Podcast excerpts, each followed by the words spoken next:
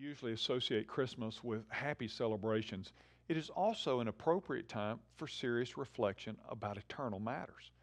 You see, when we're busy with holiday activities and surrounded by friends and family and food and fun, well, it's easy to forget about the temporal nature of our earthly life. Preoccupation with plans and dreams makes death seem distant.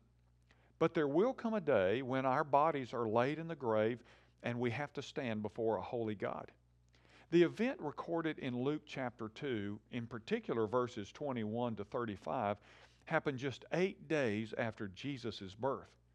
While Mary was experiencing the joy of being a new mother and the wonder of being chosen to care for God's Son, she came face to face with the pain that awaited her in the future. Simeon, a godly man who ministered at the temple, prophesied that a sword would pierce her soul. Although she couldn't understand it at that time, this was a prediction of her precious son's death.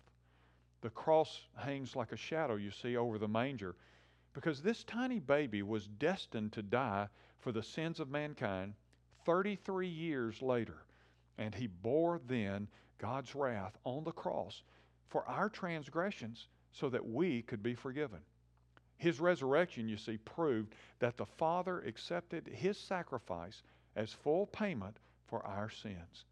Now, because Christ lives, all who believe in him will live eternally with him and in his presence when our earthly life is done.